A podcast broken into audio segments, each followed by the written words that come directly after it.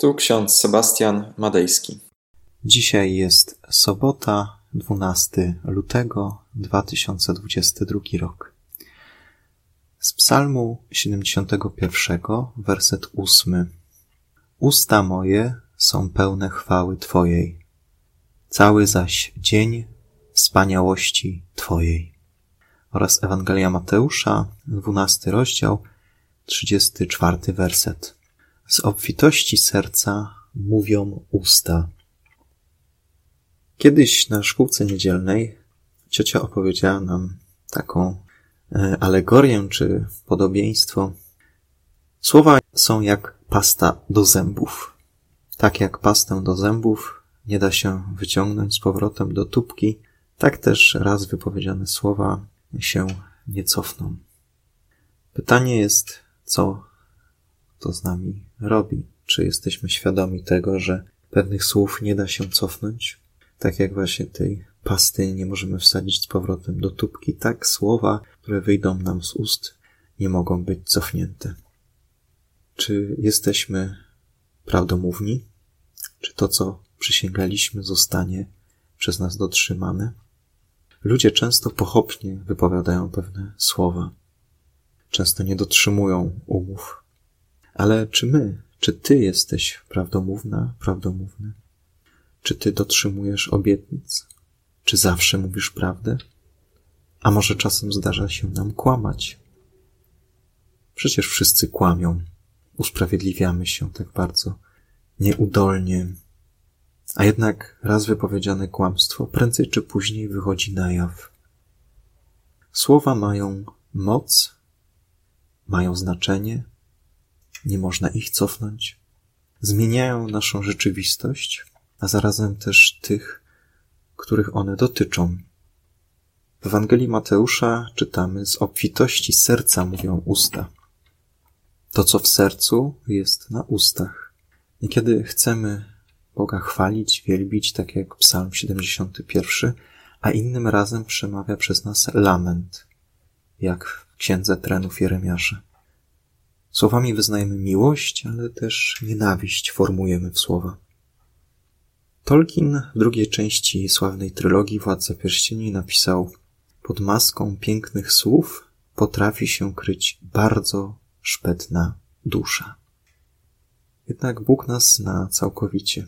Nie jesteśmy w stanie Go okłamać. Nie jesteśmy w stanie też wobec Niego cofnąć naszych słów, no bo zanim one znajdą się na naszych ustach, Bóg zna nas w zupełności i wie, co chcemy powiedzieć.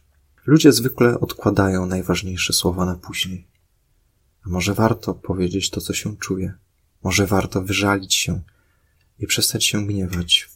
Może warto powiedzieć Bogu to, co nosimy w sercu? Modlitwa w ten sposób staje się rozmową z Bogiem i z własną duszą. Nawet jeśli słowami nie potrafimy wypowiedzieć, co leży nam na duszy, to jednak przecież Bóg zna nas lepiej niż my sami siebie znamy. Najważniejsze to, co czujemy i co Bogu chcemy powiedzieć, On sam wie o tym, czego chcemy i co czujemy. Zastanówmy się chwilę, co chcemy powiedzieć w naszej modlitwie. Paweł Gerhardt w pieśni 619, która się znajduje w śpiewniku ewangelickim, napisał Pieśń znoszą usta, serca me do Ciebie, Boże mój, by światu głosić dzieła Twe. Majestat święty Twój.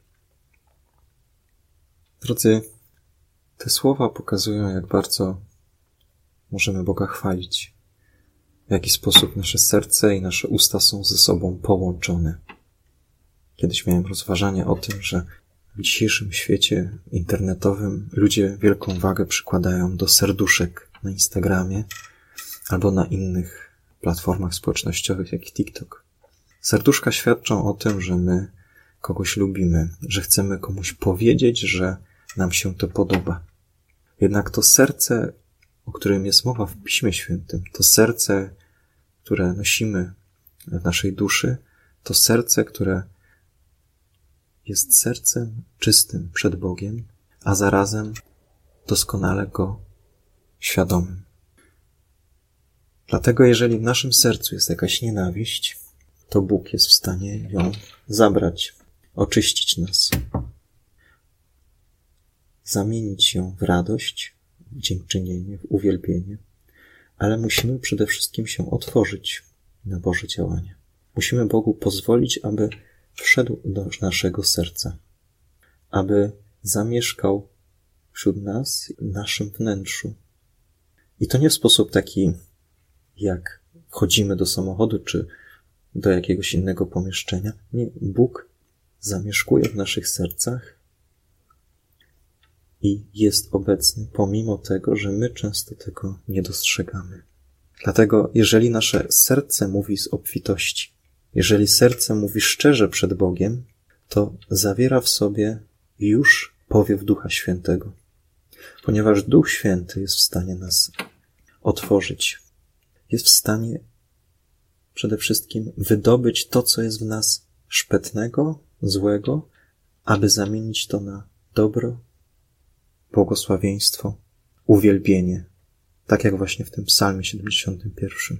Dlatego, jeżeli czujesz, że w Twoim sercu dzisiaj jest jakieś zło, jakaś nienawiść, jakiś grzech, to pamiętaj, że Bóg pragnie zamieszkać w Twoim sercu. Jeżeli otworzysz się przed Nim, jeżeli otworzysz przed Nim swoje serce, to Bóg zamieni to, co nosisz w sercu, w czystość, w radość, pokój i dziękczynienie. I Twoje usta będą pełne chwały, a cały dzień wspaniałości Bożej. Na koniec pewien wiersz Williama Blake'a. Nie próbuj mówić o miłości, bo ona w słowach się nie mieści. Jest jak wiatr, cichy, niewidzialny, co tylko czasem zaszeleści.